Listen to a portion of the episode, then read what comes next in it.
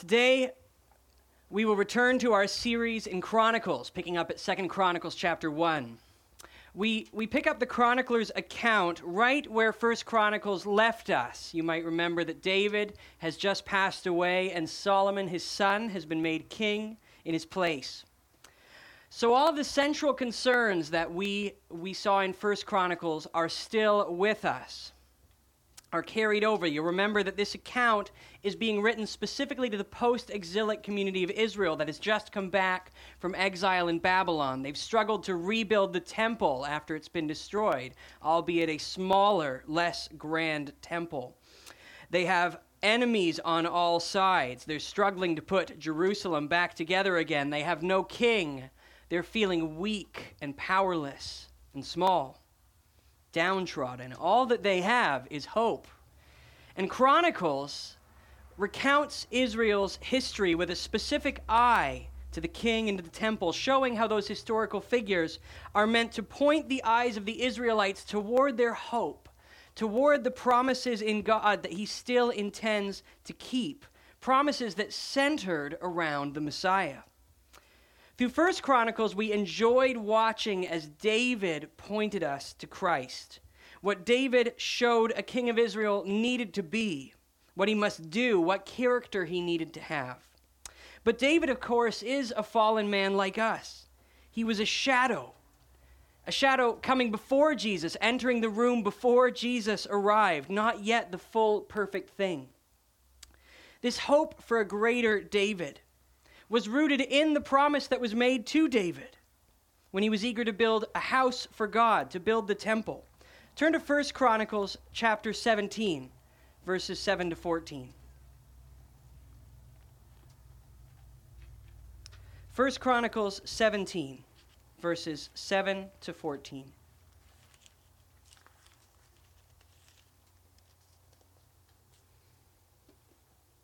When David desires to build the temple, God says to David through Nathan, Therefore, thus you shall say to my servant David, Thus says the Lord of hosts, I took you from the pasture, from following the sheep, to be a prince over my people Israel. And I have been with you wherever you have gone, and have cut off all your enemies from before you. And I will make for you a name like the name of the great ones of the earth. And I will appoint a place for my people Israel, and will plant them that they may dwell in their own place and be disturbed no more. And violent men shall waste them no more as formerly. From the time that I appointed judges over my people Israel, and I will subdue all your enemies. Moreover, I declare to you that the Lord will build you a house. When your days are fulfilled to walk with your fathers, I will raise up your offspring after you, one of your own sons, and I will establish his kingdom. He shall build a house for me, and I will establish his throne forever. I will be to him a father, and he shall be to me a son. I will not take my steadfast love from him as I took it from him who was before you, but I will confirm him in my house and in my kingdom forever, and his throne shall be established forever. This is the promise that God made to David. Now, by the time we get to the post exilic Israelite community, many sons of David, many descendants of David have come and gone. And as we'll three, see throughout Second Chronicles, each of them is going to help to give us a better picture of what the coming Messiah, the coming son of David, will be like. Some will be good kings, giving us an image of what the Messiah will be some of us, some of them will be wicked kings, giving us a picture of what the Messiah will not be, what he cannot be. So, this question of what it means to be a son of David, to be an inheritor of David's kingship, is with us as we walk through Second Chronicles. It's important as we consider the kings of Judah we will meet along the way. Now, of course, the first one to whom this promise was passed on from David, the one who David would have first thought of when he heard this promise from God, would be his direct son, the one who would be king after him, and that is Solomon. We see in 1 Chronicles 22 that David passes on this promise to Solomon and charges him to build the temple. 1 Chronicles 22, verses 7 to 13. David said to Solomon, my son, I had it in my heart to build a house for the name of the Lord my God. But the word of the Lord came to me, saying, You have shed much blood and have waged great wars. You shall not build a house to my name, because you have shed so much blood before me on the earth. Behold, a son shall be born to you who shall be a man of rest. I will give him rest from all his surrounding enemies. For his name shall be Solomon, and I will give peace and quiet to Israel in his days. He shall build a house for my name. He shall be my son, and I will be his father, and I will establish his royal throne in Israel forever. Now, my son, the Lord be with you, so that you may succeed in building the house of the Lord your God, as he has spoken concerning you. Only may the Lord grant you discretion and understanding, that when he gives you charge over Israel, you may keep the law of the Lord your God. Then you will prosper, if you are careful to observe the statutes and the rules that the Lord commanded Moses for Israel. Be strong and courageous, fear not, do not be dismayed. So David passes on God's promise to Solomon. He tells Solomon what he must do, what it is necessary to do it, if he is to rule God's people faithfully according to the promise if he's to build God's temple as God promised David he would. Solomon must be wise, wise according to God's law, observe God's statutes. So Solomon goes to the throne. He ascends to the throne with this charge from David, from God. Solomon knows what it means for him to be the son of David according to God's promise. Now as we turn to Second Chronicles chapter 1, we see Solomon early in his reign deeply concerned with what it means for him to be the son of David, through whom these promises can come about. So let's turn to our text this morning, Second Chronicles chapter 1. We'll read it in its entirety. Second Chronicles chapter 1. Solomon the son of David established himself in his kingdom, and the Lord his God was with him and made him exceedingly great. Solomon spoke to all Israel, to the commanders of thousands and of hundreds, to the judges, and to all the leaders in Israel, to the heads of fathers' houses. And Solomon and all the assembly with him went to the high place that was at Gibeon, for the tent of meeting of God, which Moses, the servant of the Lord, had made in the wilderness, was there. But David had brought up the ark of God from Kiriath Jearim to the place that David had prepared for it, for he had pitched a tent for it in Jerusalem. Moreover, the bronze altar that Bezalel, the son of Uri, the son of Hur, had made was there before the tabernacle of the Lord. And Solomon and the assembly sought it out. And Solomon went up there to the bronze altar before the Lord, which was at the tent of meeting, and offered a thousand burnt offerings on it. In that night, God appeared to Solomon and said to him, Ask what I shall give you. And Solomon said to God, You have shown great and steadfast love to David my father, and have made me king in his place. O Lord God, let your word to David my father be now fulfilled. For you have made me king over a people as numerous as the dust of the earth. Give me now wisdom and knowledge to go out and to come in before this people, for who can govern this people of yours, which is so great? God answered Solomon, Because this was in your heart, and you have not asked for possessions, wealth, honor, or the life of those who hate you and have not even asked for long life, but have asked for wisdom and knowledge for yourself, that you may govern my people over whom I have made you king. Wisdom and knowledge are granted to you. I will also give you riches, possessions, and honors such as none of the kings had who were before you, and none after you shall be the like. So Solomon came from the high place at Gibeon, and before the tent of meeting to Jerusalem, and he reigned over Israel. Solomon gathered together chariots and horsemen. He had 1,400 chariots and 12,000 horsemen, whom he stationed for the chariot cities and with the king of, in Jerusalem. And the king made silver and gold as common in Jerusalem as stone, and he made cedar as plentiful as the sycamore of the Shephelah. And Solomon's import of horses was from Egypt and Kue, and the king's traders would buy them from Kue for a price. They imported a chariot from Egypt for 600 shekels of silver and a horse for a 150. Likewise, through them, these were exported to all the kings of the Hittites and the kings of Syria. Our passage this morning starts with a summary of Solomon's reign in verse 1, and then we see through this chapter how God keeps and honors his promises to David concerning David's son, establishing him and honoring him, and how Solomon himself is concerned to honor God's promises to David. The chronicler does the same thing for Solomon that we saw him do throughout the reign of David. He removes certain details from the account so that we can keep our eye clearly on the key themes that he wants to show. In the account of Solomon that we see in 1 Kings, we're introduced to him through a long, uh, drawn out episode where he is contending for the throne with his brother Adonijah, and then where Solomon carries out requests that David has made on his deathbed. But the chronicler doesn't want to distract us. He sums up all of this and says Solomon's reign was established. But the first reign, act of Solomon's reign that the chronicler wants us to see is the action upon which Solomon desired his reign would be founded the gathering of all the people and taking them to the tabernacle at Gibeon, where he sacrificed a thousand burnt offerings. The chronicler honors Solomon's own intention in these sacrifices by giving us this episode first, because these sacrifices are meant to characterize and undergird Solomon's leadership, his kingship. Here, Solomon displays for Israel a commitment to God's law and a total dependence on God as their king. That's our first point this morning. Solomon founds his rule on a dependence of God and a love for his law. This event at Gibeon really shows Solomon heeding David's charge. David had said to Solomon, Now set your mind and heart to seek the Lord your God. These burnt offerings seek God on behalf of Solomon, on behalf of the people. They are a cry of need offering up all that can be offered to show that there is nothing that Israel needs, that its king needs so much as the Lord to be with them.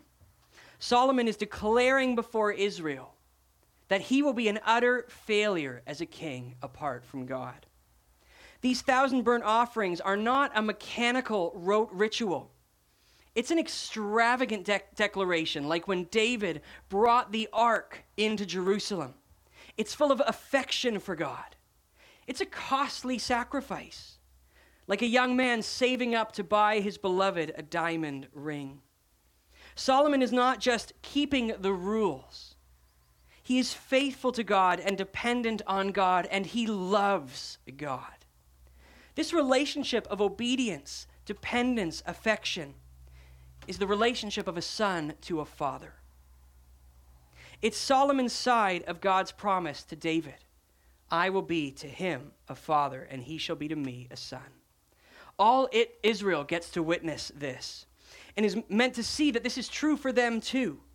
They must depend on God for everything. Their relationship with God should be characterized by faithfulness, dependence, even delight in God we see this relationship between Solomon and God all the more when Solomon when God then comes to Solomon that night and responds to his sacrifices by saying to him ask what I shall give you. Ask me Solomon for anything that you should want. Solomon has sought God and God has responded. And in Solomon's response we see revealed the heart that we already saw in these sacrifices First Solomon says to God, Who, who can govern this people of yours who are so great?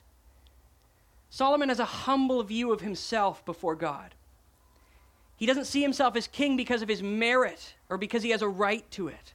He is a guardian appointed by the true ruler of Israel, by God. Israel is God's people, not Solomon's people. And he feels his own unworthiness and weakness to govern anyone, let alone the people of God. The account in Kings gives us a longer account of this request. And in Kings, Solomon says to God, I am but a little child. I do not know how to go out or come in. So we hear from Solomon what his sacrifices have already expressed. If he can rule God's people well, it will only be through the grace of God. It's out of this humility this dependence, this heart of sonship that Solomon makes to God his famous request. Solomon says, Give me now wisdom and knowledge to go out and to come in before this people. For who can govern this people of yours, which is so great? God is pleased with Solomon's request. Now, typically, when we think of God's pleasure in Solomon here, we, we, we believe God is pleased because Solomon has chosen a better treasure because wisdom is better than gold and power. And this is definitely true. We see this in many places. Proverbs will say, How much better to get is wisdom than gold? To get understanding is to be chosen rather than silver. But God's pleasure in Solomon's request here is not just that he has discerned what is the greatest treasure. God is pleased with Solomon for choosing wisdom because of his reasoning, because of why Solomon wants to be wise. And that's our second point this morning that Solomon desired what would make him the best servant of God and shepherd of his people. Remember when David charged Solomon to build the temple, to rule over the people, when he passed on the promises that God had given to him, he told Solomon, Solomon, you must seek discretion and wisdom and understanding from God. That is the only way you will be able to build the temple, to rule Israel well. So then, Solomon, here, when he makes his request to God, is faithful to ask what his father taught him to ask for. Because he desires to keep God's promises to David because he wants what will help him to rule God's people well. Those other treasures that Solomon could have requested gold, silver, the life of his enemies, long life would have primarily benefited himself. But Solomon asks out of humility for what would best help him to govern Israel and rule in faithfulness to God. He says that his desire in this request is that God would let his word to David be fulfilled. That's what Solomon wants to see in asking for wisdom. He wants to know how to govern wisely for the sake of God's glory and to be able to honor the charge that Solomon has from God through David to build the temple. Our author has reminded us, as Solomon goes to Gibeon, that the ark is no longer there. It's in Jerusalem, waiting for the temple to house it. So, as Solomon's making his sacrifices in the presence of the people, he can see before his eyes what is needed from him as a king. He sees his people before him who need him to govern well. He sees that the ark is not there, that it is waiting for the temple to be built. And so, this is his focus that night as he asks God for wisdom. God is pleased with Solomon's heart in making this request. He's pleased by Solomon's dependence, his humility. And he responds not only by granting Solomon with the wisdom that he desires, but with all the glorious gifts that he could have asked for. This is our third point this morning. In response to Solomon's dependence and humility, God establishes and honors Solomon. We see this in God's reply to Solomon. Because this was in your heart, and you have not asked for possessions, wealth, honor, or the life of those who hate you, and have not even asked for long life, but have asked for wisdom and knowledge for yourself, that you may govern my people over whom I made you king, wisdom and knowledge are granted to you. I will also give you riches, possessions, and honor, such as none of the kings had who were before you, and none after you shall have the like. Because Solomon chose to serve and honor God and to serve his people rather than honor himself, God himself will honor Solomon. God will lift him up beyond what Solomon could have even asked for, greater than any king that was before him, more glory than Solomon could have imagined. Solomon has come to God as a faithful son, and God responds as a generous father. We see this realized in the final paragraph of our chapter which gives us a quick summary of the great wealth that comes into Israel in the time of Solomon chariots, horsemen, gold and silver as common as stone, fruitful trade, imports and exports. What we saw in verse 1 is shown to have come about. The Lord was with Solomon and made him exceedingly great. We see the promise to David being honored, as God told David, I will be to him a father, and he will be to me a son. God thus confirms that Solomon will be able to honor the promises God has made to David. God is not only blessing Solomon, but he's supplying everything that he needs to build the temple gold and silver in abundance. Israel is enjoying the peace and prosperity through which the house of God can be undertaken. As much as David is Israel's model king, the one who best prefigures the coming Messiah, it's during the reign of Solomon that we see Israel at its peak. Everything David accomplished, his victories and conquests, participate along with the wise rule of Solomon to produce this period of prosperity and productivity that the readers of Chronicles likely would have looked back on with longing. Longing for a day when this glory of the days of Solomon could somehow be restored. Yet most of us know, without going into too much detail of what is to come, that these golden days in Israel were over sooner than many people likely expected they would be. Because Solomon couldn't hold on to this humility and dependence and singular affection for God as a father, which characterized his early reign. This isn't to say that Solomon somehow caused God's promises to David to fail.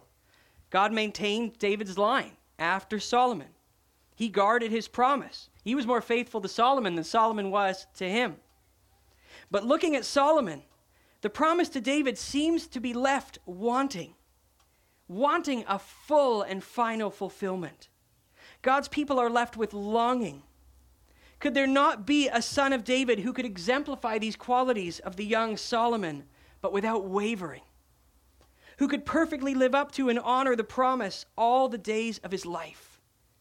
A king who would have been worthy to be treated as a son of God, worthy of such glory and honor, that those who enjoy his rule could rest peacefully and in stability for generations. By the time Chronicles was written, that longing for a greater son of David was the great focus of God's people. And so Solomon, like David, points us to the greater son of David that was coming after him, who would truly live up to this relationship of being a son of God, because he really would be the only begotten Son of God. This is our fourth point this morning. Christ demonstrated perfect humility and faithfulness, for which he will be eternally glorified and his kingdom eternally established. It wasn't long ago that we heard a message on the triumphal entry. Jesus enters Jerusalem and is hailed as the Son of David. And you'll remember that Jesus coming into the city on a donkey really brought into focus the questions surrounding Jesus during his whole ministry. What it would mean for him to be the Son of David. What did it mean for him to be the Messiah, to be king? What would he be like? Many people were confused about what it meant for Jesus to be this humble servant Messiah. And yet, much of this reality of Jesus' reign was pointed to by Solomon, who is in many ways the standard for the glory and splendor and majesty of Israel's past kings. The king of God's people would not be a man primarily concerned with getting what he desired for himself. He would see himself as a man appointed by God to shepherd and guide God's people, a humble king, totally devoted to God. Humble enough to reject everything he could seek for himself for the sake of leading God's people wisely and faithfully and establishing a dwelling place of God with man. This heart which Solomon gave Israel a glimpse of, Jesus fully reveals for us. This was the heart that Jesus had long before the triumphal entry, even before he came to earth. In Philippians 2, Paul tells us what it meant for Jesus to come among us at all. Jesus, though he was in the form of God, did not count equality with God a thing to be grasped, but emptied himself by taking the form of a servant being born in the likeness of men. And being found in human form, he humbled himself by becoming obedient to the point of death, even death on a cross. Jesus was not just treated as God's Son, he was God's Son. The second person of the Trinity, co eternal and equal with the Father and the Spirit. Since before creation, he was there with them, enjoying all the glory that he deserves. But Jesus left his position of glory to come among us, taking the form of a servant. The Word became flesh. God took on humanity. He did this because he had a charge from God, his Father. He had a people entrusted to him. Solomon's choice to be a faithful king by seeking wisdom rather than gold or power is just a hint in Jesus giving up the glories of heaven so that he might rescue God's people and reconcile them to God. Jesus lived among us as a faithful servant of God's people. We saw that when he washed his disciples' feet. The king humbles himself to serve those he is given charge over. And when Peter tries to object, Jesus tells him that this service is necessary for his own sake. It is through this humble service that Jesus will shepherd and save his people. Washing the disciples' feet points to Jesus' ultimate cleansing act of humble service, the climax of his selflessness, shepherding his people when he went to die on the cross. If Jesus had not humbled himself, if he had chosen what he deserved from God, what he had every right to claim, rather than to come among us and be humiliated, tortured, and killed, we would have been left estranged from God, dead in our sins, fixed on the road to hell. Just as Solomon demonstrated his humility and founded his rule on an extravagant sacrifice, Jesus' reign was established and his humility magnified in the greatest sacrifice the world has ever seen the shedding of his own blood. God Himself, the glorious creator of the universe, perfect God and man totally satisfying the wrath of God by dying in the place that we deserved to hang. By this ultimate act of humble service, Jesus could totally cleanse Peter and you and me and all who trust in him, making us new, making us his own people. Christ promised the Father he was not going to lose a single one that had been entrusted to him. None would be taken from his hand. All who are his can be fully assured that just as surely as they were justified by his sacrifice, they will be eternally saved from the wrath of God. So Solomon's faithfulness and wisdom in leading Israel is just a taste of the faithfulness of Christ to guard and lead his people in perfect wisdom, and righteousness. Solomon's charge from God was just a shadow of what Jesus accomplished. Solomon's charge was to lead Israel faithfully, to build a temple, a house for God among them. Jesus, by his humiliation and his resurrection, gathered a far flung people from all corners of the earth and made them into a house for God. His Holy Spirit dwelling in us. And through him, we have a promise that we will dwell secure with God in his kingdom forever and ever. God's response to Solomon's humility and faithfulness was to give him even more glory than Solomon had passed over. And in the same way, God responds to Jesus' great humility and sacrifice as a father who is delighted with his son giving Jesus all the glory and majesty that he deserves. Looking again at Philippians 2, Paul says how God responds to the great humility of Jesus. Therefore, God has highly exalted him and bestowed on him the name that is above every name, so that the name of Jesus, every knee should bow in heaven and on earth and under the earth, and every tongue confess that Jesus Christ is Lord to the glory of God the Father. We saw in Second Chronicles that all Israel enjoyed and was able to share in not only the wisdom and the faithfulness of their king, but the glory and the secure reign of their king that he had from God. And so too do we look forward to an eternal kingdom, the kingdom of our glorified Savior Jesus, whom the Father raised from the dead and seated at his right hand. We even look forward through him to our own glorification along with the renewal of all creation in a kingdom where righteousness dwells.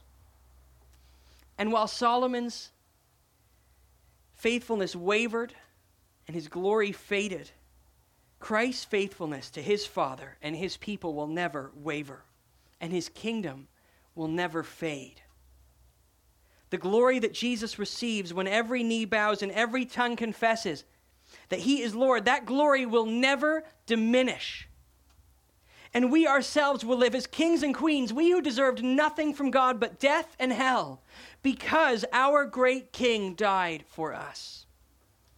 And our greatest joy will be Him who loved us so, who was so perfectly faithful when no one else could be, who deserved nothing less, who does deserve nothing less than the glory of all the universe. Is Jesus your king? We live in an age, and we know that our hearts show us that we naturally bristle at authority. We hate the notion that anyone has a claim over us. We are inclined to distrust those in positions over us, to question their motives. Are our governors, our church leaders, our parents, anyone in authority, are they serving us or are they serving themselves? A part of this distrust comes from our desire to be led only by ourselves and our own pleasures. We want to be kings and queens in our own right. We're desperate for autonomy. We want to be lords over our own lives, beholden to no one. No one is going to tell us what we have to do. We don't want to submit to God. We hate the idea that He has a holy, righteous law that makes a claim on us that we should follow and obey. Have you seen this impulse in your own heart? Maybe you've never articulated it as the desire to be a king or queen. My daughter Ellie definitely has. But you do feel entitled to control your own life, to serve yourself, to hold on to your pride, to serve your pride and your pleasure. Can I ask you, are you doing a better job for yourself than you see here that Christ has done for his people? Have you not already seen the first cracks, the first signs of anxiety and agony that come from trying to serve yourself? Feeding your pleasures and your passions, which have themselves become the true lords over you. That pain that your own pleasure causes, that anxiety, that meaninglessness in everything that you're doing, it's just the first pangs of the destruction that all of your pride and pleasure are leading you to. Friend, look at Jesus. Look at the true rightful King of the universe who deserves to rule over all of us and everything he made. He gave up everything he deserved to serve and save his people. He is able and deserves to be the faithful, loving Lord of all, of all who give up their failed attempt to rule their own lives and who trust in Him. He went to the cross to be the Savior and King of all who would repent and believe. Believe in His death and resurrection. Believe in the punishment that your pride and your pleasure seeking deserves. He was treated as an enemy as we deserve to be treated by God, so that we could have a good king and be a part of his good kingdom. He is seated on his throne even now, yet to be revealed when God's time has come. And he loves his people dearly. He will never change. He will never be less perfect. He won't be any less of a good king tomorrow never less concerned for you, never less committed to the charge from the Father he has to govern his people well and wisely. So surrender your hollow crown and bend your knee to Jesus, the King who washed his disciples' feet, who cleanses us and renews us and offers us an eternal place in his kingdom, even sharing in his glory forever. Set down your own search for glory in this world and delight in, submit to, humble yourself before Jesus. Repent and believe and cast yourself on the only good and true Savior and King. And then, if you have repented and believed, if you are glad to call him King, then let us live in this wonderful truth. Let's apply it the way Paul does by recognizing that our flesh can still have this impulse to have no Lord over us but ourselves. Our hearts try and dethrone Christ when we create excuses for why we had a right to sin against him and others didn't. Or when we don't treat his church like fellow citizens, like our family, when we hate to be inconvenienced or imposed upon by our brothers and sisters. When we reject their role in correcting our sin and calling us to repentance when we would prefer to remain begrudged or comfortably estranged from members of the church who we have disagreed with. At those times, brothers and sisters, remember that Jesus' humility took us from being doomed sinners to become children of God. And just as that is our salvation, it is given as an example to us. As he washed his disciples' feet, so we humble ourselves even to wash each other's feet. This is the character the Spirit is conforming us to. Keep your eyes on Jesus, the Creator and King. When Job encountered the presence of God, he shut his mouth. He had no excuse before the glory of God. And Jesus, that glorious God, is the one who gave up all of his glories for the love of us and to save us. Let us walk in humility and delight ourselves in our good and humble King.